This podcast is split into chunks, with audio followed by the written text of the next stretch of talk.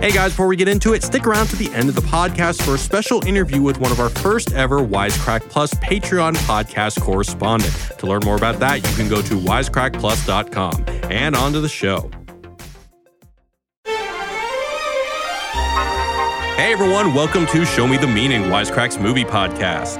Show me the meaning. My name is Jared, and as you probably noticed, it's Austin doing the Show Me the Meaning shout this time. Unfortunately, because Ryan is in Tennessee at his grandma's funeral, unfortunately. So if you guys follow Ryan on Twitter or anything, you know, give him a little love uh, because it's never a fun thing. But anyway, my name is Jared, and I'm joined here by some of the Show Me the Meaning crew. You got Austin, Hello. and Claire is back with us. Hi. And today we've got a special guest, one of the hosts of the Mad About Movies podcast, Kent Garrison. How are you, Kent? Hey, good to be here, guys. Doing great. Awesome. Thank you for joining us. So today we're going to be breaking down the 1996 film Fargo, written and or whatever directed by Joel and Ethan Coen, starring Frances McDormand and William H. Macy. So let's go ahead and as always get some first impressions. Let's start with Claire since she hasn't been on the podcast for so long. So Claire, uh, first time you've seen the movie and what's it like revisiting it? Uh, it, no, this was my first time seeing the movie. Um, and I watched it this morning so that it was especially fresh. Mm-hmm. Um, and uh, I feel like I'm going to get a lot of hate for this, but I didn't love it. Um, oh, okay. Yeah. I, I Thank God, because I was the hater last podcast. So it's, good, it's good that we have a new fresh hater. that was Cabin in the Woods, right? Yeah. Yeah, I I won't let you live that down. Um, no, it, it was weird because I've enjoyed every Coen Brothers movie I've ever seen before, and I was like, oh yeah, Burn After Reading, and this has Frances McDormand, and this is going to be like The Big Lebowski, but without the White Russians. Like this is going to be great. And um, I don't know, I felt like the, I mean, you know, the Coen Brothers always kind of like smash you over the head with their themes, but I, I don't know, I, I didn't get a lot out of it. Okay. Yeah. I'm really excited to uh, talk about it further. Austin, what about you? Yeah, I love this movie so much. It was my foray into Coen Brothers. Actually, that's a lie. I saw Raising Arizona when I was a kid, but I didn't really appreciate it. But so in my in my actual like autonomous subjective years, this was my foray into Coen Brothers. Uh, I think it's amazing. And then last night, as I was watching it again, it was just resonating with all kinds of different strange existential themes that I'm sure that we'll be able to delve into. And then I was also seeing a lot of resonance with their other films, um, which I kind of boiled down in my mind to the awkwardness of money. So we can talk about that, I'm sure, as we go forward. But I thought it was really interesting. fun, fun. Love this movie. Love Frances McDormand. Love Steve Buscemi. Love William H Macy. I love the Coen Brothers. Awesome. What about you, Kent? Yeah, this is a this is an interesting one because uh, just so happens to be the movie that you guys picked uh, to have me on is is my number one of all time. Uh, I'm a huge Damn, I feel lucky. huge Fargo guy. Um, revisit this one often, multiple times a year, sometimes. Revisit it again this week for for the show. Um, I never really seem to get tired of it. I want to, but every time I put it on, I find something new to like about it. I find some kind of theme, like you were talking about, uh, Austin, every single time that I didn't quite catch the the last time. Um, there's just something extremely simple about the film that I like. It's not uh, overdone. It's uh, not really full of itself. It's just um, chronological story, a very simple one at that, and a good setup and um, memorable, interesting characters. And it's just something uh, in a movie that I I really never want to get rid of in my collection. I always, uh, you know, try to downsize my Blu-ray collection every year, but it's always the one that's always number one there in, in the collection. So um, it's been great also how they spun it off into a TV series, and that's a, another part of this conversation maybe. But um, it's been a, Yeah. it's been a really fun property to to follow, and the way they've spun it off has been really interesting as well. So big big Fargo fan over here. And the fact that the TV show is as good as it is is amazing. I mean, when I when I when I heard they were making a TV show based off this movie, I'm like, okay, well, that's impossible to make good. I mean, you can't you can't replicate the Coen brothers' charm, but I guess I'm the asshole. yeah, it, it- it's the the TV show, in my opinion, has done nothing but make the movie even better. It, it hasn't done anything to ruin the reputation of the movie. It's just enhanced the world building that uh, the Coen Brothers did in 90, uh, 96. So this is a it- it's a property that I hope continues. I mean, um, it feels like they can do seven or eight of these seasons uh, of Fargo. So um, excited to see where it goes. You know, I just realized I didn't even say what I thought about this movie. So I can just get that real quick. Um, I love this movie. I love this movie so much. Uh, even it's been a while since I've seen it. I can't remember the first time I seen it. It was probably very early high school for me. I think I remember the first time I saw it, I probably didn't kind of pick up on the comedy as much as I did in later viewings. But last night when I put this movie on, even the first scene when Jerry Lundegaard meets Carl and Gaear, I was like, fuck yeah, I'm so glad I'm watching this right now. This is going to be captivating from beginning to end. Yeah. Uh, so, anyway, that's what I think about the movie. All right, so we're going to go into a recap, but before we do that, I want to remind everybody to check out wisecrackplus.com. It's our patron service, it's our member service. It's uh, going to allow you to get more podcasts like Wisecrack Edition Extra. It's also going to get you uh, merch and access to our Discord servers where you can talk to all the Wisecrack people and come hang out with us. And we also have a book club that we're working on. And uh, actually, at the end of today's episode, we're going to have an interview with one of our patrons who has a particular specialty that is going to highlight some of the themes of this film. So, without further ado, on to the recap. All right. So, car salesman Jerry Lundegaard has precious little time before his money problems catch up with him. So, he hires two men named Carl and, I'm going to fuck this up, Gaear, to kidnap his wife in order to acquire a ransom from his wealthy father in law. After an irritating ride to Brainerd, Carl and Gaear clumsily kidnap Jerry's wife. Later, they get pulled over, and Carl's blunders force Gaear to kill the policeman and two others. Pregnant officer Marge Gunderson takes the murder case and tracks Carl and Gaear to the Twin Cities. Meanwhile, Jerry has a hard time convincing his father in law to pay the full ransom and eventually insists that he deliver the money. Marge's investigation leads her to Jerry's dealership, but Jerry dodges her questions, while Carl and Gaear make it to the hideout cabin with Jerry's wife. Jerry's father in law goes to meet Carl at the drop point. Carl shoots and kills him, but not before he nicks Carl in the face. Carl takes their share and buries the rest of the money. It's only after having an awkward run in with an old classmate that Marge suspects that Jerry might not have been forthright with her questions. When she confronts him a second time, Jerry blows the interview and flees the scene. Carl returns to the getaway house to find Jerry's wife dead, splits the money with Gaear, but a disagreement over what to do with the Ciera compels Gaear to kill Carl with an axe and put his body through a wood chipper. While patrolling, Marge spots Carl and Gaear's car and shoots Gaear as he flees from the wood chipper.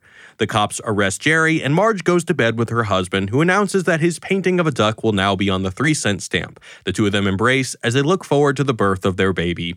End of movie. This is Jess Betancourt, the host of DNA ID, the only true crime podcast that exclusively covers cases solved using forensic genealogy. DNA ID goes behind the headlines to answer your questions about this remarkable new crime solving tool, how it works, how cases are selected, why the cases were unsolved for so long, and how the justice system is addressing it. I include input from law enforcement to give you the inside scoop that we all crave with a straightforward, no nonsense delivery. You can find DNA ID on any podcast platform. Episodes come out weekly on Mondays. Um, so there's a lot, a lot of things to, to talk about here. But the first thing I want to talk about is the element that seems to I don't know if I want to say it's the most lasting thing, but it's some definitely something that people talk about a lot, and that is the intro title screen. The thing that says this is a true story. The events depicted in this film took place in Minnesota in 1987. At the request of the survivors, the names have been changed. Out of respect for the dead, the rest has been told exactly as it occurred. So, uh, Claire, did you know since your first time watching the movie? What did you think when you saw that? So I I did um, look it up afterwards and saw that you know that was all fabricated. um, right. But I when I was watching it, I saw that at the beginning, and my kind of initial reaction was like, okay, I don't care unless it's something that's really shocking if it's real. And by the end, I'd kind of forgotten about it. Um, and my, my ultimate reaction to that is that it doesn't matter if it really happened or not, which maybe it's what they were going for. I it, it I I see how it could be an interesting either commentary if we want to take it in a deep way or marketing tactic if we don't. Hmm. um, but yeah it didn't it didn't really strike much of a chord with me either way. But did it inform the way you were watching the movie on that initial viewing? Not even and a little like, bit. Nope not really? not even 1% nope. What about uh, what about you guys kent and austin? Uh, the first time you watched the movie what did you think about that and did it frame the way that you're experiencing the movie and when you learned it was bullshit how did that change it yeah, I don't know. I don't know if I took it serious the first time. I don't even think if it was a conscious thing that I it even occurred to me. I, I you know, I just thought there I've seen so many movies before that take liberties with based on a true story that I didn't care how real or accurate it was. I don't know if it framed my my mind or, at all, but I just love the fact that they can take something that the film industry thinks is a convention where based on a true story it has to be true. And I remember there's a story William H. Macy was talking about, you know, talking with the Coens about the based on the true story thing. Like he didn't know, you know, halfway through the movie that this wasn't actually a true story.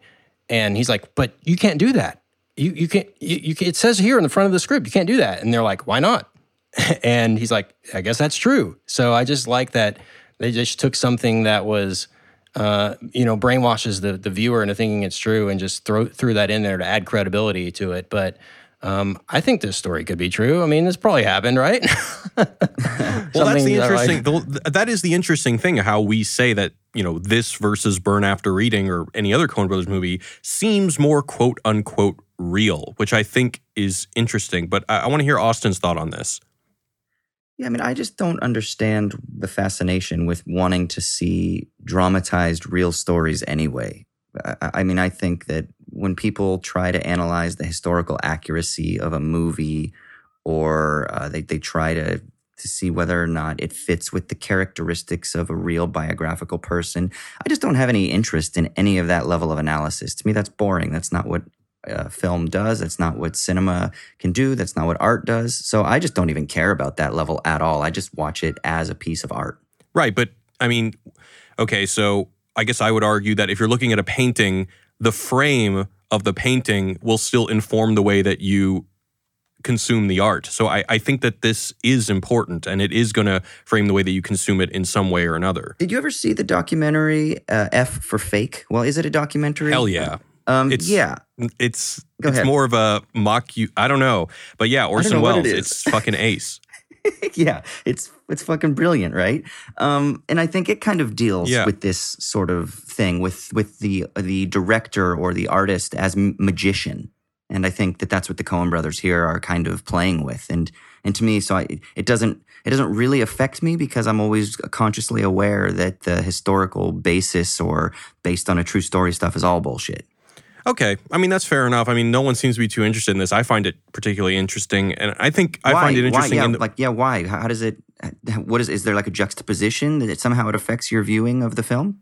Well, this coupled with the overall style of the movie, I think if you were to uh, I mean, I think this is a very complex movie in the way that it's structured and a lot of the things, but I think probably the most accurate way I can describe it as kind of docu noir. Docu noir was a late 40s style of noir that would use voiceover narration and were based on news stories and used styles associated with newsreels. And back then in the 40s, when you use that style associated with newsreels, it does give that elevated sense of reality. And the, even this movie has mm. very natural lighting with very little camera movement. And I do think that this movie is trying to, maybe it's part of its kind of, and we'll talk about this next, but it's more kind of like salt of the earth message of kind of affirming that, you know, almost like comically quaint salt of the earth lifestyle as we see through Marge mm. Gunderson and her husband. And maybe it's just kind of in service of that. But I think that whether or not it affects you and I, I do think that if someone is told what you're about to see is a real story, they are going to consume it differently than if we don't see that.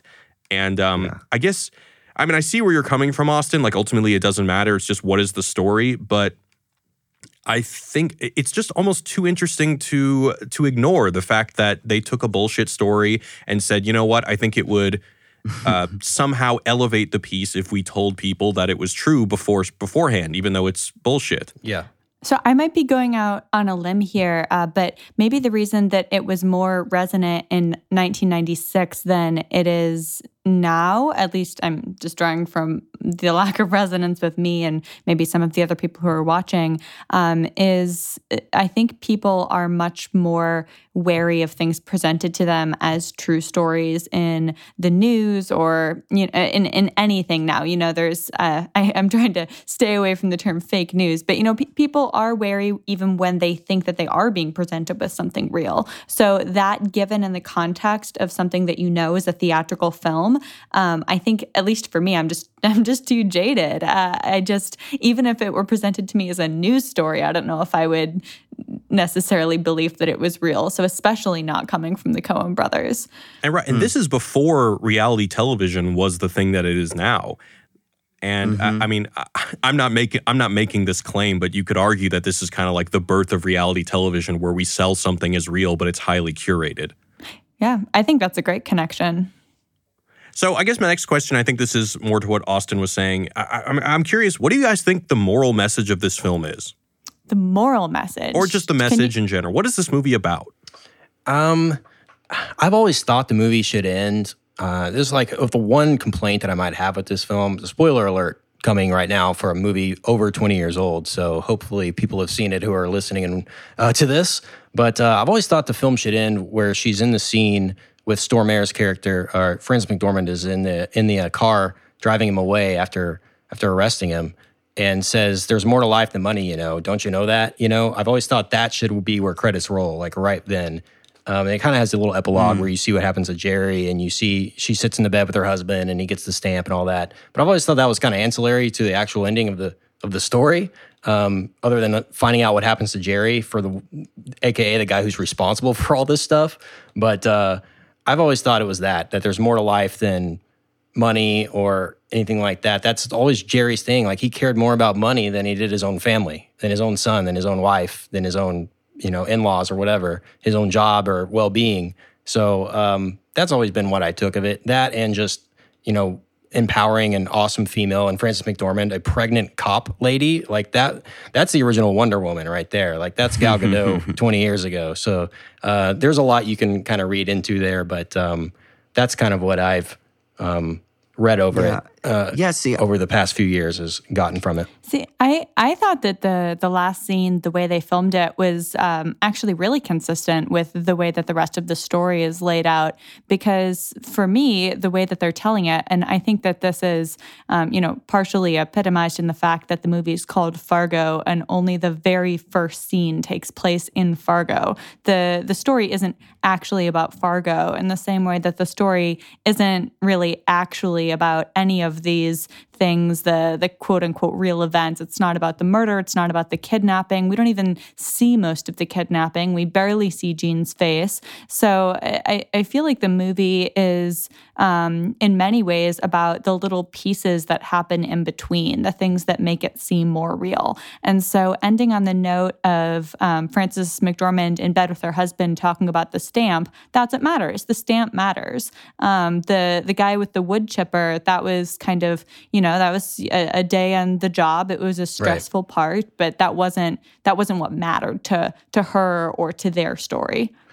Yeah, exactly. It's her. It's her trying to convince to him that there's other things going on that, that are more that are more important, and that's that's 100 percent right. Yeah, I mean, I think there's this there's this juxtaposition between the sincerity of Frances McDormand's character, who's about to bring life into the world, right? She's pregnant and she has her salt of the earth kind of family with her husband. And she's 100% sincere. There's no postmodern cynicism in, I don't think in any of the Coen brothers films, actually. I think that they, they fit within that new sincerity school, right? That we, that we uh, have identified in various other videos and things like that um, and that you find like David Foster Wallace is oftentimes lumped into as a, a novelist. And um, and what I mean by that is that there's not an ounce of of um, distance in Frances McDormand at all. Like she really is proud of her husband for the three cent victory or the three cent stamp victory, and she really is confused as to why this world that um, it should be more about money is oftentimes not about money. And so what you get is this this awkward juxtaposition between her sincerity and all the dark violence and awkwardness that the rest of the film puts on display with all these other characters. So I want to go more into this idea of awkwardness, but first, um, I agree with you. I guess my question is, and I actually uh, went back and read some reviews about this movie. Um, and one review from the Los Angeles Times said that this film was swathed in a call of superiority to its characters. And then another review in the Village Voice said that it set up their characters as objects of ridicule.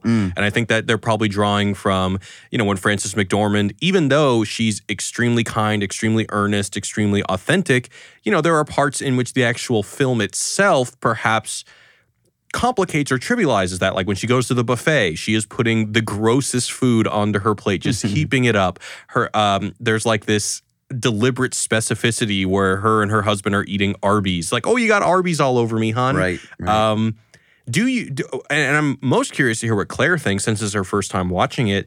And then also when we bring into this whole thing with the title screen being a big troll, like, does this give a sense of detachment? Uh, does it kind of makes me slightly question that this whole the whole film asserting the kind of comically quaint salt of salt of the earth affirmation of life is might be just kind of like a practical joke. Well, they're being they're being self-critical because that's that's their that's their hometown. Uh, you know, sure. so they're being self-critical, but I think there's a real sincerity and they're kind of like joking with each other, right? Like you can imagine them sitting there writing and be like, "Oh my god, that's like our neighbor Bob," or "That's like our neighbor Nancy," right? And I don't think that there's necessarily uh, like a cynical din- distancing. I think it's a really sincere love story, but done through a sort of weird, awkward, kind of Jewish, uh, kind of tale, like all of their films. That's like all Is of movies. a real word? Uh, I just made I mean, it I- one. I know Schlemiel, but I love Schlemelian. I love Schlemelian. Yeah. Oh, I think it makes a big difference that the Coen brothers are from Minnesota because if they weren't, it could really look like they were shitting on Midwesterners for the buffets and the, uh, you know, they, they didn't have a casserole in there, but they might as well have. Um, and but but the fact that that really is their hometown, it I think that that does play to the idea that there's something very sincere about it. Um, but I'm I'm so glad that you brought up um, Marge's sincerity because that's one of the things that bothered me the most about the film uh, was Marge. I I like her. I mean, it's impossible not to like her, right? And that's the problem. I I always am suspicious of a film that has a lead character who doesn't have any visible character flaws. Somebody who's kind of too perfect and they're pushing you to like too much. And so I it just made me it gave me kind of this um this like f- suspicion about the film that made it harder for me to connect to it uh, was the fact that Marge really w- didn't have any character flaws. I mean, do you not think that over nicety, social nicety, could be conceived as a flaw? They weren't painting it as one. Her niceness was coupled with her being the most effective person. Uh, I mean, the whole movie is filled with people who are drastically incompetent, and she's one of the few very competent people. And part of the way that she is competent is through that Minnesota nice. Um, she is able to, you know, conduct really smart, um, like effective police interviews. She's able to, you know, assert herself in uncomfortable positions, like with that guy at, at the restaurant. Um, and she does it all while being really nice. So I don't ever see a place where her niceness detracts from her ability to be an effective cop. If anything, it only really adds to it, Well, except which isn't a bad thing in itself. It's just it's just a, another way that she's not ever flawed. Except for when she just takes Lundegaard's lie at face value when he says, no, uh, no car has been stolen from the lot. So she just leaves. And it isn't until she learns about deception that she's been lied to before that she starts to see the cracks in the world. And I think So that's she's what too that, naive. Is her she's flaw. too naive, yeah. And and then her naivete gets awakened a little when she's in the car saying, like, you know, there's more to the world than money. And I think that's that that moment when she has that self revelation. You know, writers, uh, John Truby's a script doctor who talks about that there are these like seven points that every successful script has to have, and um, the seventh one is that the protagonist has to come to a point of self revelation where they have to realize that the world that they're in uh, is it, they can no longer live in the same way that they did before because they've changed. They've had a realization, right? And I think that's her verbalizing her realization, even though prior to that um, we've seen her act on the realization, which is when she makes the decision to go in and confront him. And uh, because she realizes that people lie and people are dishonest, so maybe I, I- see what you're saying, but um, I, and I'm probably giving the Coen Brothers too much credit because I'm such a fanboy and because I know that you know they studied philosophy, so I'm like, ah, clearly they're so much smarter. There's something going on. So maybe I'm giving them too much credit, but um, but I wonder, I wonder if that kind of it's there just very subtly. I just I I even, I mean, if we were just to take the film at, you know, face value, which I don't even know what that means, but if we were to read the film, I guess, in a certain very straightforward way, I think I might agree that there's this, um, you know, naivety that shifts when she realizes that the guy lied to her about this dead wife. And so, you know, that triggers her realizing that Jerry is lying. But I find it really hard to believe that the chief of police even in a small town, is going to be somebody who's naive. She looks at a few dead bodies on the snow, like pretty gruesome dead bodies, when she arrives on the scene. And um, she's totally unfazed. She might puke, but it's only because of morning sickness. uh, I, I, everything about her character speaks to her not being particularly naive. So then when we get her in this situation where we're supposed to believe that she is naive, I'm not buying it. Mm. So I don't know whether to read that as naivete or just so much of the film's comedy. And I just feel like the overall aesthetic of the film is this idea of kindness covering up darkness. Um, one of my favorite mm. examples of this and how it manifests in the comedy um, is so Jerry is trying to console his son after his wife is kidnapped. And he's in his son's room, and then he very falsely gives him a sense of comfort. And then he closes the door. And then there's a poster on the back of the door of a guy playing accordion in Lederhosen. And the camera lingers on this absurd image for a second. Mm. And I, I don't know. Did you guys? I, I always laugh at that part. It's so small, but I think it's um, it's more of this this culture of nicety that covers up this real fucked up nature underneath the surface. Yeah, I, I really take a lot from the the quote unquote Minnesota nice that uh, the Coen brothers, you know, emphasize here. They talk a lot about, you know, growing up there and wanting to the people that weren't familiar with that culture to know what it's about. And I think if they didn't have that root there, that this could have been an extremely unsincere or insincere film and it would have come off as fake and lame, but it comes off as so realistic that it's almost is like a documentary. But you talked about the uh, um, covering up the dark. And one of the scenes that defines that for me is Jerry in the diner with his father-in-law and I guess their friend, and they're talking about whether they should pay pay up or not. And Jerry, the entire time, William H Macy plays plays that up so perfectly, where he's sitting there and he's nervous and he's looking at his food and he he's like, we should just pay up. We don't want to mess around with these guys. Oh, we should call the cops. We don't want to call the cops. And he has this really dark conversation where he's basically telling his his family that uh, you know he's not behind it, that he knows uh, doesn't know what's going on, and then you know they're all leaving angrily, and he walks up to the counter, and they're like, "How's it going there?" He's like, "Oh yeah, real good now." And it's just like immediately the mm-hmm. Minnesota nice kicks in, and the world is fine. You know, and everybody's right. in this weird kind of uh, um, you know, on cloud nine all the time up there or something. You know, they don't really come down to earth at all. Uh, and so, you know, that's obviously um, shown several times throughout the film. But I love that. Um, just they're it's like Canadians in South Park. You know how they're always like, "I'm sorry," and they're always apologizing, and there's just like this almost a caricature. But yeah, like Claire said, they can get away with it. The fact that they grew up there. So I want to talk about one of the oddest things about the film, and that is the structure of this movie. How many movies have you seen where we don't meet our protagonist until 35 minutes into the movie? Yeah. Yeah, interesting, right? I didn't really even I wasn't super sensitive to it until last night where I was like, "Oh fuck, I forgot that it took so long for us to meet Frances McDormand." Yeah. I, I don't really think I can think of another movie like this. And so my question to you guys is up until that point, who are we rooting for? Or actually, yeah. who are we rooting for throughout the whole movie? Is it as simple as we're just it, we're just invested in this disturbing scenario until we meet Frances McDormand and then we're on board with her. Is it that simple? How did you guys react to that? I think maybe that was one of the problems for me is because I started out not having anyone to root for and I wasn't sold when they gave me Marge to root for, so I never had anyone to root for. And that's not necessarily a fatal flaw in the movie. There's a lot of really good films that don't ever give you anyone to root for, uh, but that's maybe one of the reasons that I found it hard to get attached. So I'm really glad you brought that up. Hmm. Yeah, I think you they set it up so that you think you're supposed to root for for William H Macy's character Lundegaard, right?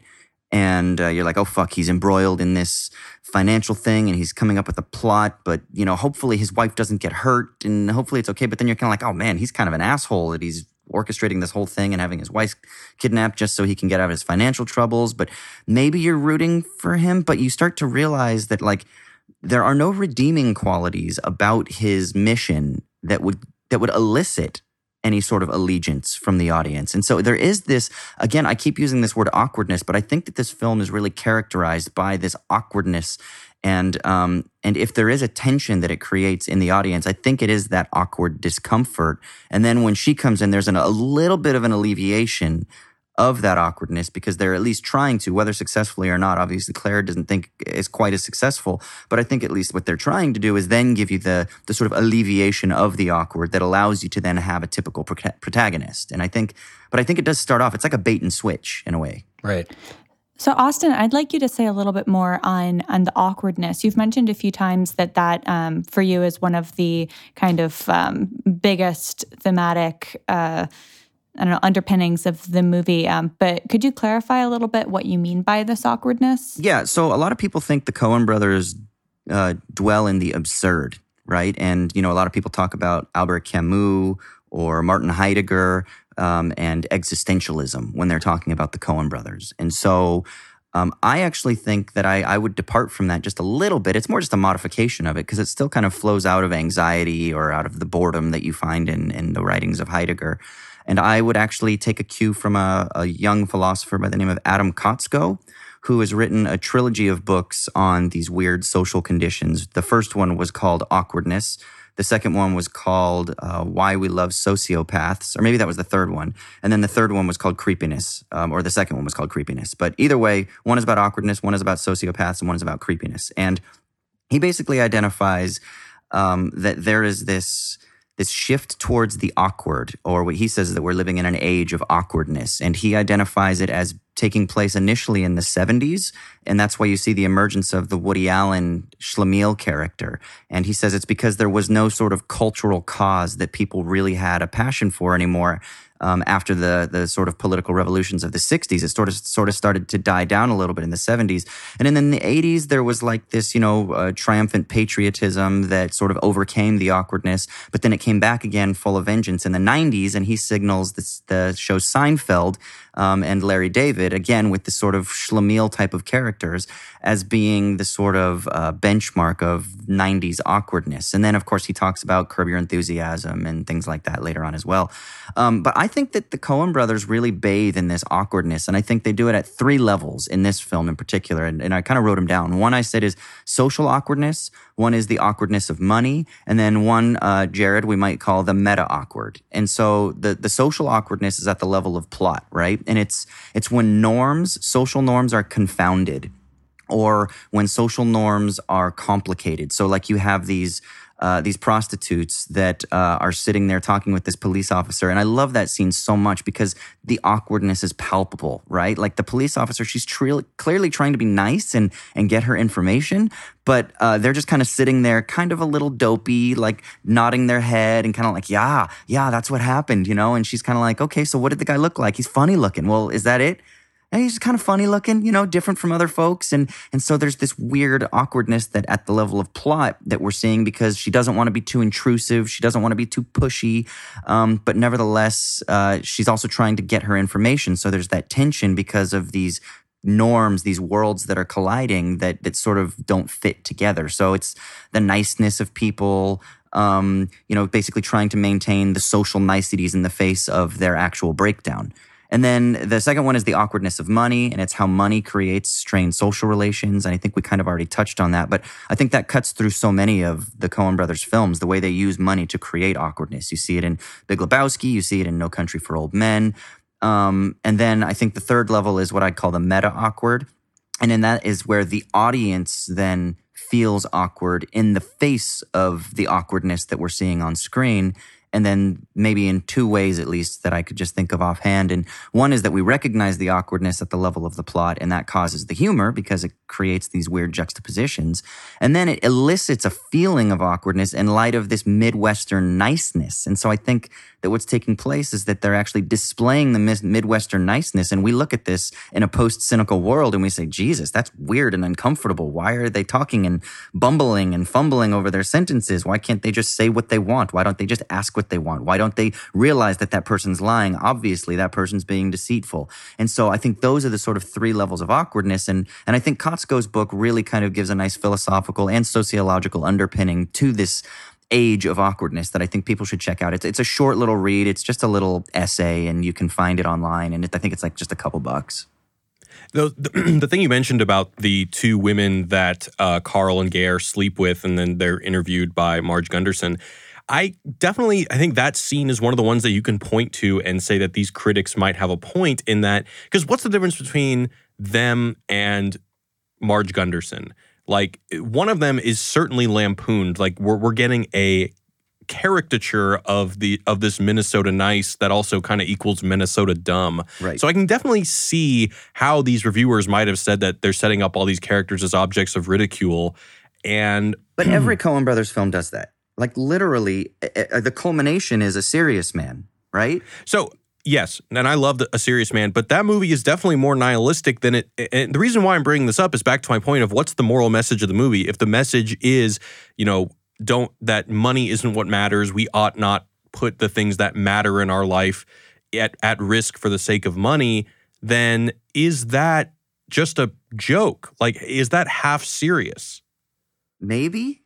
Yeah, I feel like everything with the Coen Brothers is half serious. Right. Um, I, I'm kind of in the middle between both Austin and Claire here because I last night I found myself asking, who am I rooting for? Because more to Claire's point, like I don't think that Marge Gunderson is such an identifiable character that as soon as she's on screen, I'm like, okay, I want her to win. I want her to catch Jerry. I didn't really feel very strongly about that. Um, I, and I kept on asking myself, what do I want to happen? And on one level, I really think that we're just watching this this event tragically unravel, and we're seeing everyone's getting the comeuppance for their greed or their sins. But at least in my opinion, I'm curious what you guys think about this.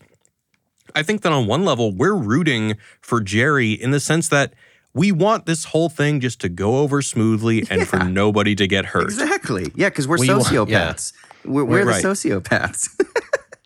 it's right. framed in a way before we're introed to Marge that the protagonist is Jerry, but what we want to happen is for all this, like you said, for him to confess to everything, like, sorry, honey, sorry, everybody. This is a big misunderstanding, right? For him to be redeemed as a as a human being for for doing this. It never happens, and you end up rooting for Marge, and she, you know, solves everything. But it's set up as he's the protagonist that you're just waiting for that um, that moment where he's gonna realize he's in the wrong, and it, it never happens. But uh, but yeah, See, I never, even for a second, uh, identified or wanted to root for uh, Jerry in any way. I, if mm. anything, I was rooting for poor Gene. Um, but I, I mean, maybe this was something we weren't supposed to think about, but I, I did think about, you know, he's selling his wife out. He's getting her kidnapped, knowing full well that he doesn't know these people. She might get hurt. She might get killed. He does, he, he's, you know, he's kidnapping and, you know, being complicit in the abuse and eventually the death of his wife, which we can, if we're being realistic, kind of see coming a little bit. We at least know it's a possibility. So this is a guy who shows extreme uh, like coldness and mm. um, like t- towards his wife, towards this woman who is clearly pretty devoted to him from what we see in the first few scenes and is like the mother of his child. And the fact that he is willing to pay someone to kidnap and hurt her makes me just from second one like I, I feel nothing for this guy. I hope he gets shot. He didn't get shot. That was too bad. Yeah so it's interesting because i so yes everything he does is morally abhorrent, but I don't think that a character that does morally abhorrent things is the what determines whether we root for them or not. So, you know, the prime example is a Clockwork Orange. You know, like literally the first scene is uh, Alex, you know, beating up a homeless guy and then raping a woman, and yet he is still our anti-hero protagonist that we root for in some perverse way. And I think it depends who's watching the film. I, of course, it always I, it always depends on who's watching the film. I hate Alex in A Clockwork Orange, and I did from the beginning. I just cannot ever, even a little bit, sympathize with a character who perpetrates violence against women, especially rape. I like, I, I they are not an anti-hero for me. Like, I want them dead from second one. Yeah, and that's Right. but that's exactly what Kubrick is exploring. Is you're supposed to feel that way unless you're a sociopath. But is there a sense in which he manipulates the audience a little bit to even elicit just a tiny bit of okay, this is the guy's story. Let's see how it unfolds. Even that hope of let's see how it unfolds is a type of sympathy. And I think that's where that weird tension comes in. And again, to plug this guy's books, the the second one or third one, whichever it is, where he says the book of Adam Kotsko, Why We Love Sociopaths. It's one of the things that he uh, addresses as well that is related to the awkward, right? And he talks about Seinfeld, and in Seinfeld, you have all these characters um, who they they live the awkward, but they don't really seem to be as affected by it, except for George Costanza. George is the one who goes fucking crazy. Kramer's always kind of cool somehow. Elaine is kind of cool. Jerry seems kind of cool. Yeah, he has moments of freak out, but really George is the one who can't deal with the awkward. And it's because, according to Kotsko, and then according to a lot of people's interpretation of Seinfeld, especially that last episode, um, that's because they're sociopaths. You know, they don't actually recognize the norms of how of how people ought to behave. And so what Claire is kind of talking about is you're absolutely right. You're not supposed to sympathize with these types of characters. But if there's even a moment where you're like, man, I I wonder if he's going to get away, or I hope I, I hope there's some sort of resolution, or whatever. If there isn't just pure contempt for them throughout, saying, "God, I'm just waiting for justice to smite them," then maybe that's where that weird tension comes in. What about I you? mean, I'm not saying you're wrong that that's what they're trying to do. Yeah, you just don't like it. I just don't like it. Yeah, yeah, no, no, and that's good. That's because you're not a sociopath.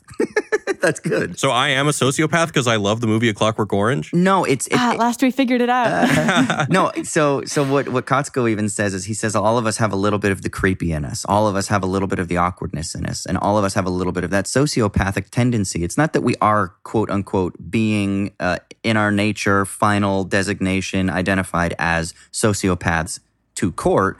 Um, even though some of these characters might be sociopaths to court, but that it elicits in us a sort of that there's a commonality, that there's something sociopathic about the breakdown of those norms that kind of all of us can at least recognize and and and feel sometimes and if we don't feel it sometimes that maybe we should pay more attention to ourselves in those moments when we do elicit those sociopathic or creepy or awkward tendencies So Kent, I'm curious. Uh, what what do you when you ask yourself who am I rooting for in this movie, especially when it's your has it's your favorite movie? Does it mm-hmm. change once we're introduced to Marge? Does it not? Yeah, I think it does. I think Marge is such a like she's almost a Mary Sue in a sense, or she's uh, like you said, Claire. The only flaw she really has is she almost pukes, but it's hmm. because she's pregnant and she's carrying a baby. You know what? Is she says seven months pregnant in this movie? yeah two on, more you know, months to they say at the end And and like how much of an a hole is that other cop, right? Like she's gonna go check out the body while you stand by the car and like fill out the report, you know? uh, she's the pregnant lady. Uh, so it, it's funny with uh, with that, but yeah, I don't know if it ever really changes. I like I said, I want Jerry to get his comeuppance and to you know turn around and become a good person, but it never really happens. And um, and I'm I like the the fact that uh, everybody kind of dies at the end. Uh, you know, like I said before, I think this is really just um, a commentary on how suburban culture really is. That weird crap like this happens all the time, and it's on the news nightly, and we don't really think about oh, two people murdered, yeah, big deal, whatever, you know, and just another day.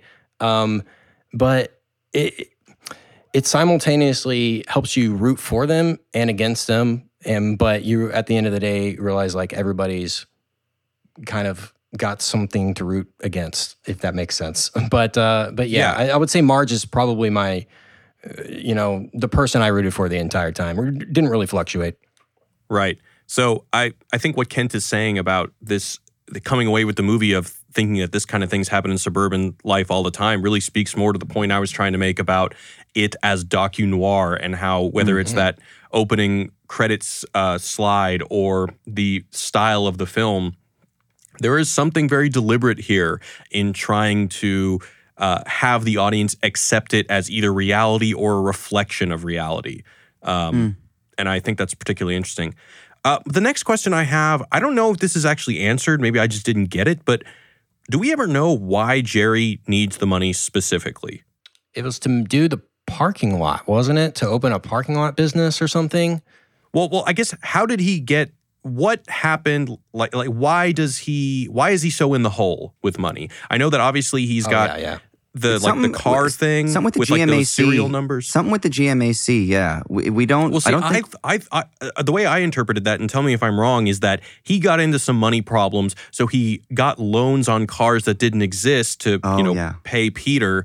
But we don't know what the initial thing of how he got into this hole was, do we? I, I, I agree. I, I didn't notice it if we didn't, Claire. I don't know. And again, you know, when you see a movie so many times, you kind of, you maybe sometimes skip over things because you project onto it. So I'm curious, Claire, did you notice that? No, and I noticed that I didn't notice that. I have written down like, why does he need the money? Yeah. Yeah. Yeah, I I mean, they kind of talk about it in that opening scene. I mean, I'm glad you mentioned uh, the opening scene of the movie in the strip club earlier because to me, that's just such a great way to set up this movie. I mean, you meet the the you know the two characters, the two shady guys. You meet Jerry, and then the first exchange between them is, "Sorry, I thought it was 7:30, but I thought it was 8:30," and then that Yes. awkwardness is immediate right from the start. And uh, he's, you know, it's a very simple. Hey, man, sorry, uh, uh, I'm I need some money. My wife's uh, dad has it. I need you to kidnap her for me. Like that's the entire movie right there.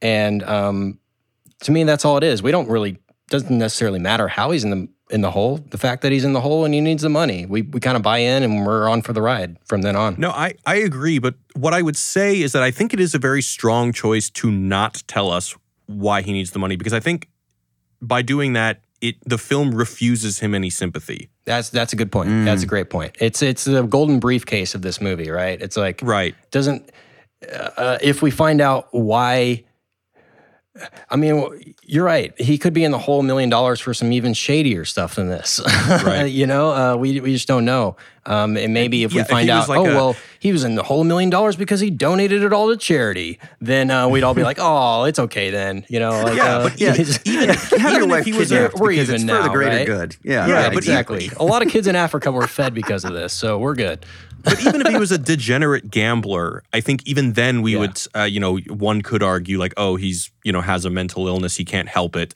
or something like that. But I think that by not telling us, you know, we're able to make that stronger moral statement that he just fucked up. That's interesting. I wonder i think what there's it is a about- weird Yeah, what is it about the human that it's like when we have the reason why, when we have like a sort of psychoanalytic reason, right? Like, oh, they were abused as a child or they experienced their parents' death as a child, that that elicits the response. But if you're like, no, this person's just an asshole, but you don't have that backstory, why that doesn't? I wonder, is it just because it doesn't connect us to their story? Yeah, it, it, it doesn't broaden out the empathic circle, you think, Claire? I mean, yeah, I think it's it's literally that that if we can identify things about our own experience that are similar, it we're we automatically kind of lean towards empathy even if we don't want to. And so when you get the backstory, even if it's something you haven't experienced, um, maybe more often than not you know someone who has or there's a little bit of that human connection that's you know definitionally empathy uh, that you just wouldn't and couldn't get without the backstory. Uh, so i think that's a great thing to bring up. They don't want us to have empathy Oh, but I remembered a time. So I, I was so like, hey guys, you know, I, I never supported Jerry. Jerry sucks. I want him dead. And then I just remembered uh, a moment where I did feel bad for Jerry. And um, it was the moment when he was conning that couple with the um, rust proof seal on the car. You don't gonna want that seal. You're gonna get Yeah. oxidation. Yeah. yeah, yeah, I I felt that, and this is just just because William H Macy is an incredible actor, and God, his face looked like a puppy that was being kicked. Yes. Um, like it, it was it was his face. Why is he such a good actor? Uh, but it, when I was watching. It's watching called practical him, aesthetics. just That's his acting approach that he and his wife and uh, David Mamet developed. So for acting students out there, check it out. Practical aesthetics. It's about being real and shit. Sorry, Claire. Go ahead. okay. Well, that's why he's such a good actor. um, yeah, but uh, it was it was funny. I he just looked so miserable about conning this couple at the same time as he's doing something really terrible. Mm. So watching him, um, like in one of the, I mean, of course, you know, he gets his wife kidnapped, but in one of the moments in the film where he is up in somebody's face, personally causing them distress, that's one of the moments where I felt the most empathy for him.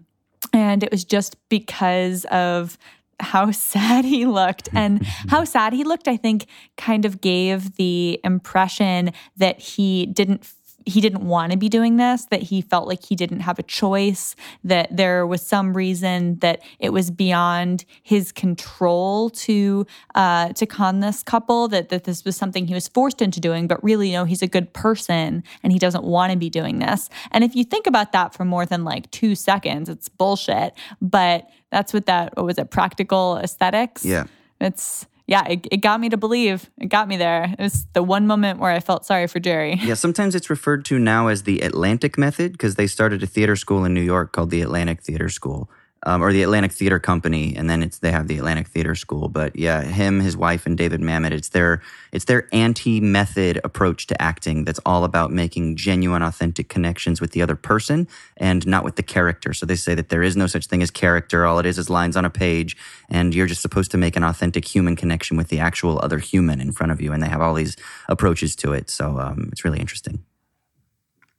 All right, so a couple other things I want to bring up. One of which is uh, one of the characters that we don't see very often, uh, but I think is uh, handled really well is Scotty, the kid. I think that the way that he's not shown really paints him very effectively as a victim caught in the crossfire, just deeply tragic. So uh, one of my some of my favorite parts are when they're talking about Scotty. So the look on Jerry's face when Stan Grossman asks him how Scotty's doing, you can just tell, and maybe this is more of William H. Macy's amazing acting style, but you could just tell that he hadn't even thought about Scotty. And then my favorite thing is that at the end of the movie, Scotty is off screen. Um, he's saying like, "Dad, did you call Stan Grossman? Dad, is everything okay?" And I love how he's off screen. I think that's so effective in painting him as the victim that wasn't even taken into consideration. Yeah, I, I completely I completely agree with that assessment. I didn't take him into consideration. It- it- you know, it's it's funny because I mean, think of it from Jerry's perspective, right? If this all goes to plan, everything's fine, right? He his wife's kidnapped for a few days by quote unquote unknown guys that we have nothing to do with. Um, he gets his money. His wife is returned. He quits his job. He opens up this new business. Everything's fine. So, I mean, that scene when he has to go into Scotty's room and he's like, these guys, they just want money. Everything's going to be fine. They're not going to hurt mom. You know, like this whole thing, he's so confident that this plan's going to work out for him. And it's not until he realizes that it's gone awry that he has to, you know, that scene with William H. Macy rehearsing how he's going to tell uh, the dad, you know, you know, it's Gene. Oh, geez, it's Gene. Uh, you know, uh, he's like rehearsing how he's. Oh yeah, yeah. I oh, love that Wade moment Gustafson, too. please. But um, yeah, to him, he's still so confident. You know, over half the movie, he thinks this is all going to work out in the end. Like he's in denial that this is is not working uh, out because you know his mechanic vouched for a guy or whatever. It's amazing how calloused he is that he thinks Right. that there won't be long term traumatic consequences. Like, yeah, okay, let's say it does go to plan. Let's say everything works out fine. His wife is going to be scarred for life. His child is going to be scarred for life. Like, yeah, maybe he gets out of his financial debt, but it's amazing to think that the depth of ugh, what is that insincerity that he that he exhibits. He's twisted, man. Yeah, but he's so nice about it. Yeah. Oh yeah, real good now. So the the spectrum of niceness is something that I wanted to come back to for a minute uh, because not everyone in the film is Minnesota nice. And on one hand, you know, we see these the the the two guys like Tall Blondie and you know Steve Buscemi, who I love that everyone kept describing him as just kind of funny looking, you know, like not not in a real specific way, just generally kind of funny looking. Um, that, that was Irish. That wasn't even Minnesota. I don't even know what that was. Uh, um, but uh, so so there's them. But they're they're who even knows where they're from. But we also have uh, the father-in-law who uh, Mr. Mr. What is it? It's not Gunderson, Gunderson's Marge Oh, Gunderson, Gus- Gus- Gustafson? Yeah. Gustafson. They, they all have Scandinavian last names. Um, uh, Mr. Gustafson, he is not Minnesota nice, and he is not playing around. Mm. Uh, and you also see, and this I'm sure has to do with a lot of family dynamics and whatnot, but um, but Jerry is really kind of cowed under this, you know, very intimidating uh, father-in-law authority figure. And you also see um, th- this clicked with me when I was watching it when uh, Steve Buscemi has to hand over his four dollars to the guy at the parking lot, and he yells at him, "What? You think you're some kind of authority figure? You think because of your uniform you're an authority figure?" Um, and there's this real, I think, kind of tension of masculinity that's um, working against this Minnesota nice. So the men, like Jerry, I, I'm mostly thinking of Jerry, but then, you know, beyond that, Marge, who's not a man and who I think we could argue exemplifies like almost weirdly specific femininity in, in a lot of ways. Um, there's that niceness played against the like bravado and desperate need for authority of the people who are not nice. Um, so I, I haven't really fully teased out what that means, or even if it was, I mean, I'm sure it was intentional to some degree. Um, but yeah, where there isn't Minnesota nice, there's this really over the top kind of need for masculine authority. Uh, and I thought that that was interesting where I noted it happening in the film. And it, it happens with a few different characters. And this is where I think it fits in maybe with the, what I called earlier the awkwardness of money. Because so the the older gentleman, he's not nice, but he's also the rich one. Uh, Jerry doesn't get nice when he is under financial pressure.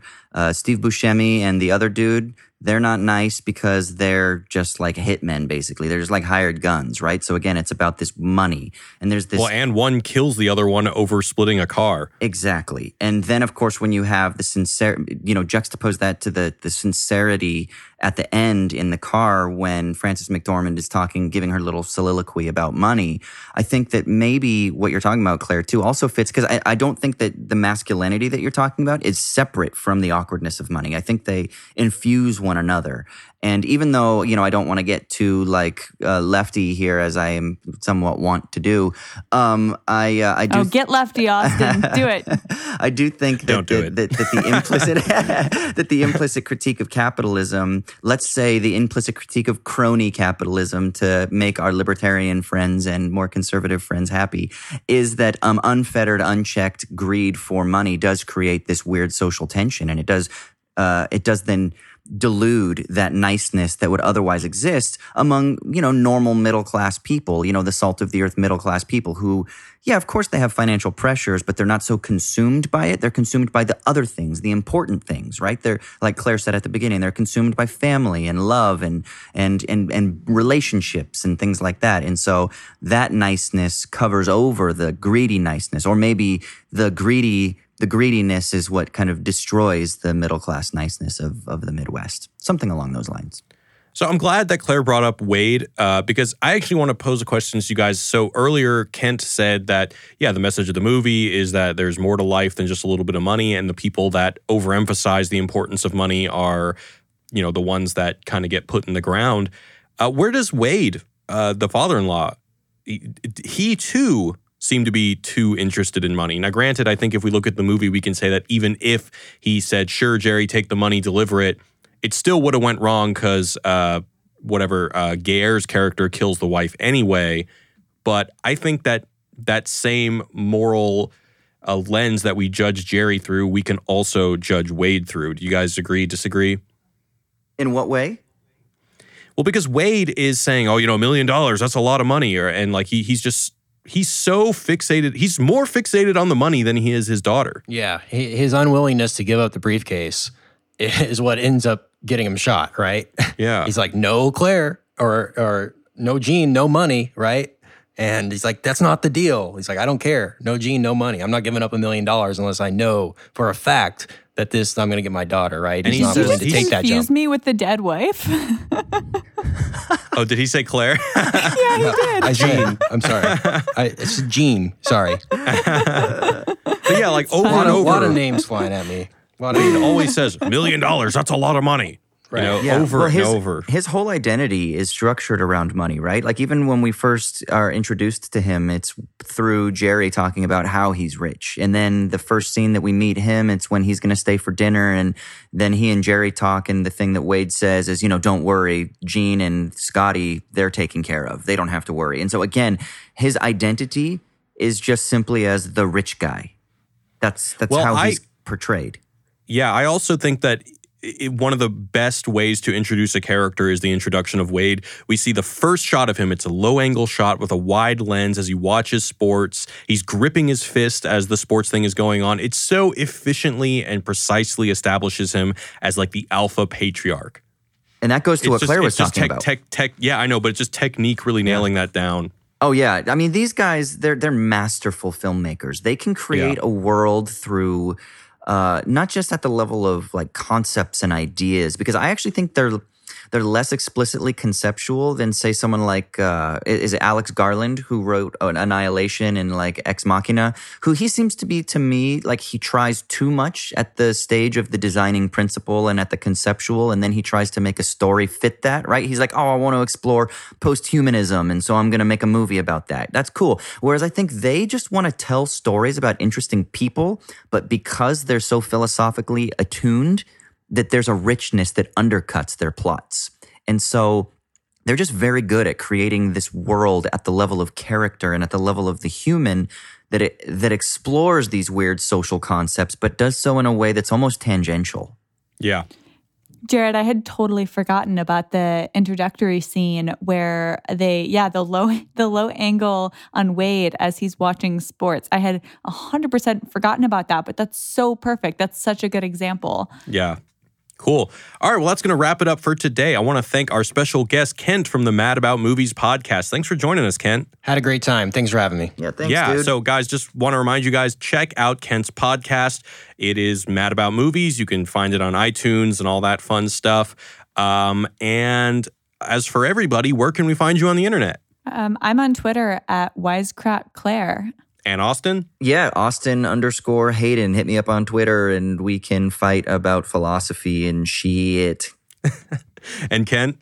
You can find me on Twitter at Kent Garrison, and our show is at Mad About Movies on Twitter as well. Yeah, I recommend you guys check out their latest episode on Ready Player One uh, if- for those of you who have seen it. Um, Oh, thanks, man. Yeah, absolutely. So I uh, want to give one last shout out to say if you guys are interested and if you like what we do and you want to be more engaged with us and you want to get a peek at our process and our research, definitely hit up hit up wisecrackplus.com. I want to thank all my guests and that about does it for today. We'll see you next time. Bye-bye. Hey everyone, thanks for sticking around. This is the Wisecrack Plus patron podcast correspondent section. Wisecrack Plus is a community of smart folks who have interesting, fresh perspectives, and so we're plugging into that community by inviting patrons to lead discussion segments on our podcast. So today's Patreon podcast correspondent is Jonathan Ramirez, who studied political science at UCLA and is interested in law and political structures. He'll be talking about Fargo through a legal and political lens. My first question, Jonathan, is uh, one of the things that we couldn't come up with an answer for in the podcast that I think you might have a um, an interesting insight in is why do you think Jerry owes all this money, and and how are we supposed to think about the unverified vehicles thing? I'm not, I can't quite put that together. So I was thinking about that also, but I also think that the answer doesn't matter. I don't think it matters why he owed the money, but it was used as a ploy for you to seriously look at his actions rather than his, you know, his, the way he was presenting himself. Okay. Yeah, it is interesting that that I like what you say that that he just kind of would do these bad things anyway. There does seem to be a a serious character flaw within him, and uh, but it's covered over by that niceness. I like oh geez, oh geez, rather than dropping f bombs or anything like that. Like he can't even Yeah. swear, even though he's plotting to have his wife kidnapped. and literally gives no uh two shits about his son. Like he's like, yeah, mom will come back, blah blah blah. He'll be he'll be fine. Right, right. And, but it really doesn't matter. So I felt in the beginning, I felt some sympathy because he was in that situation of like, well, you told me nineteen thousand dollars was for that car, and then after like just seeing his character develop, I'm like, I I care nothing about this guy. He is a bad person, no matter how well you present it.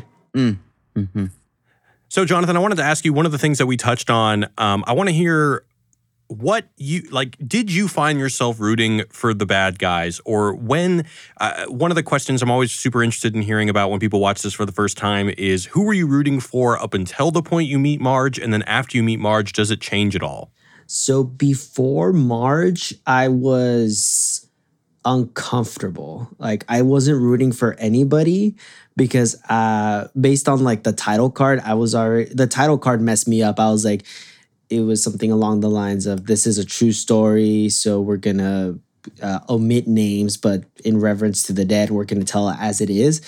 And when they present the the hit on or the kidnap, uh, I couldn't root for anybody. I didn't want the kidnappers to win. I didn't want Jerry to win because he's you know doing this against his wife. But Marge, I I was always rooting for Marge just because you know she was trying to do a good day's work, no matter how bad it got. So for Marge, for me, it was always Marge. But even before or after, I was like, can it be like I was rooting for Jerry to get caught? Mm. So justice, I Yeah, think. yeah, you're rooting Right. for justice. Right, right. Yeah. but up until you meet marge are you just general like i hope this guy gets caught i mean i I feel like most cinema doesn't it. I mean, at least my gut tells me that it functions that there has to be an individual that you identify with. I feel like if for the first 30 minutes we were just saying, I hope this guy gets caught, I don't know. Maybe I'm wrong. Maybe that is enough. Well, does it take 30 minutes for us to meet Marge? Yeah, 35 minutes. Jeez. Oh, jeez. Oh Oh, jeez. Oh jeez. I mean that is like that is the rule of thumb, right? When you read all these script books that try to tell you how to write uh, a good movie, they all say that you know it kind of starts with the character, and you want to introduce the character and the character's struggles and their weaknesses, you know, within the first couple of pages of the script or whatever. And so it is. It is kind of the rule of thumb. So I think we're we're conditioned to expect that, but there's something really nice about it not happening. There's something really refreshing about it kind of confounding our expectations. And then I think that that that kind of contributes to the weird, awkward tension of the film itself. So, um, tell me what this movie says about the American dream to you. It, it's super sad that it's the American dream because um, if you take it, okay, if you think of it in a way where you want to think that Jerry is just down on his luck, that there's no way, like, what, what kind of a, a land do we live in where, or, well, not Austin lives, but used to live, where a man can't just work hard enough to pay off those loans. You know, it goes Right. back like my dad's always saying like I've been living here forever and living expenses have gone up so high, but my salary hasn't gone up more than 5%. Like it's it mm-hmm. goes back to that sham where you are basically governed by a ruling class. I don't want to get too left, but just seeing how the numbers go that the, the middle class is just working as hard as they can. And when they're down on the luck, their luck, there's no social net. There's nothing that they can turn to besides crime or besides this outlandish scheme to have his own wife kidnapped so he can extortion his father-in-law for that money. If you mm. look at it in that sense. Did you do you know who Yanis Varoufakis is, Jonathan? No, I do not. Okay, so he was the finance minister in Greece in 2015 when Greece was going through their, or they were trying to go through some certain debt negotiations when the new government came in, and it was a, a sort of radical left government called Syriza that got elected. And uh, I don't know if you know much about Greece, but they're in what, what's sometimes referred to as a long depression right now. And exactly what you're talking about, uh, this idea that that people are straddled by debt and their incomes aren't rising. Uh, takes place at an individual level, but in Greece, you see this at an entire countrywide level where unemployment was at like something like 40%. Um, oh, 500,000 people, which was a sixth of the working population, were actually owed like six months back pay, but there was no liquidity in the banks, so they weren't actually even even able to pay. And so Yanis Varoufakis was the defense minister, and he came in to try to negotiate with the powers that be, which are they call the Troika in Europe, which is the European Central Bank, the European Commission, and the IMF, the International Monetary Fund. Um, and we don't have that quite in the United States because we have our own sovereign currency. We have the central bank, so we can kind of print our own dollars. So it's a little bit easier. But he was kind of appealing to them to say, "Hey, can you can you restructure our debt? Can we come up with a plan where you can work with us so that we can pay you back your money?" And he wrote a memoir called uh, "Adults in the Room" that you might find fascinating because it talks about how really what these creditors wanted was just to assert their authority and their power. They didn't actually want their money back, regardless of how reasonable these debt restructuring plans were that Varoufakis and his colleagues uh, in the finance ministry and in the broader Greek government, the Syriza government, would propose. So it was really interesting to see. And there's another guy that you might be interested. His name is Jerome Roos. He's a, a young researcher at Cambridge right now, I believe, and he does work on debt colonies. And he wrote an article on Viewpoint magazine called something about the debt colony. So if you just Google Jerome Roos and it's R O O S and debt colony, and it's about the sort of rise of the debt colony and how really these these the imperial sovereigns today are are creditors. They're the ones who actually have the power over political power and economic power and social power. And it's really it's disconcerting um, because it does affect that American dream that no, you can you can make anything of yourself if you just work hard. But if you're working hard and you're only making a five percent increase in salary, but inflation has outpaced that and cost of living has outpaced that, then then how are you able to actually live that dream? How is it still an American dream? It's an American nightmare. Right. Yeah. So, Jonathan, you mentioned uh, your dad and how he's been working really hard his whole life. And you would think that in a situation where he works hard, he should be able to build himself out of this. I'm curious as to your opinion on Wade, uh, the father in law. I'm curious as to how what you see his character as. Like, I mean, obviously, Jerry had an opportunity. I mean, he had an ability to get him, himself out of this bad situation. But is it that the father-in-law character is too evil to help his family, or do you think that um, it's all that the tragedy only starts and ends with Jerry? It's all his fault. Does that make sense? It does. Um, I don't think. I, I mean, like I said, if you see the reason that Jerry is in debt for you know family reasons, like if they would have told you like, oh, uh, Jean actually was in a terrible car accident and they needed to pay $500,000 and that's the reason why he got in debt, then that would be a tragedy. But it's literally up left to the viewers. If you think like he just got into some gambling debt, then you would think like, oh, he dug his own hole, like he now slay his own bed. Uh, but with Wade as the father, I I don't know if the Coen brothers at that time would be talking about toxic masculinity, but it kind of mm. feels like it because he has one line where he says like, "Oh, Jean and what's the son's name again?" He was like in two scenes. I forgot it. Scotty. Yeah, he's like Jean and Scotty don't have to worry. After he said like, "I'm so worried about them," and then he responds with, "No, they don't have to worry." So it's yeah. like kind of way telling Jerry's like, "No, you're the only one that's gonna," you know, right. Right. Yeah, that's like a, a real tragic like a part to me. Exactly. Yeah, there's a real there's a threat in there that he can be pushed out. And there's a real tragedy there in that you would go as far as to risk the life of your own wife before you grovel to your father-in-law. You know, but like is it a hmm. tragedy though? Like he made that choice for pride I think maybe prideful reasons because like if I have someone that owes me money and rather than come to me and say like, "Hey, you know that money I owed you, I can't pay it back right now," but instead they keep prolonging it and then they dig themselves into a bigger hole rather than just put their pride aside and say like, "I can't do this. What can we do to work this out?" And even if Wade did give him the money, he would never. I mean, his low opinion of Jerry would be even lower. Mm-hmm. Right. Plus, and, and there's a whole other thing that we never even explored is that Jerry works at Wade's car dealership exactly. and he's yeah. and, and and he's like extorting money from the dealership. And so basically, yeah, things it's just raining shit on Jerry. well, his masculinity then is already called into question, right? Like he's not quote unquote really a man right? right. Like, no, you know, Jared talked about this in the episode that the dad is the alpha. And like Jerry can't even, he's not even his own autonomous, self made man. He works for his father in law. So it's almost as though he doesn't have that, that masculinity. He doesn't have that, that character of a man that we sort of prize so much in, in Western culture. Um, and it isn't, and this kind of goes to that thing that I was talking about too about the awkwardness of money. You know, like Jonathan was just saying, there is something interesting. Like, why wouldn't you just go to your dad and be like, dude, I'm in some trouble. Uh, I need some help. Let's let's work together. And it's because we're bred to feel awkward. That we're bred to feel like failures if we can't take care of it on our own, and we can't yeah, ask for help. Yeah, it's shame, and you can use that shame as a weapon. Exactly and Wade does all the time. oh, I mean, his yeah. whole. I mean, you could think that that Jerry's whole life is shameful. You know, if we do, like like Jared just mentioned, if we do then think about how he's actually even his whole livelihood is dependent on him working for his father-in-law. His whole his whole life is about shame. Why is it always Jerry's though that are groveling individuals? Even Jerry from Rick and like, Morty. like in Rick and Morty.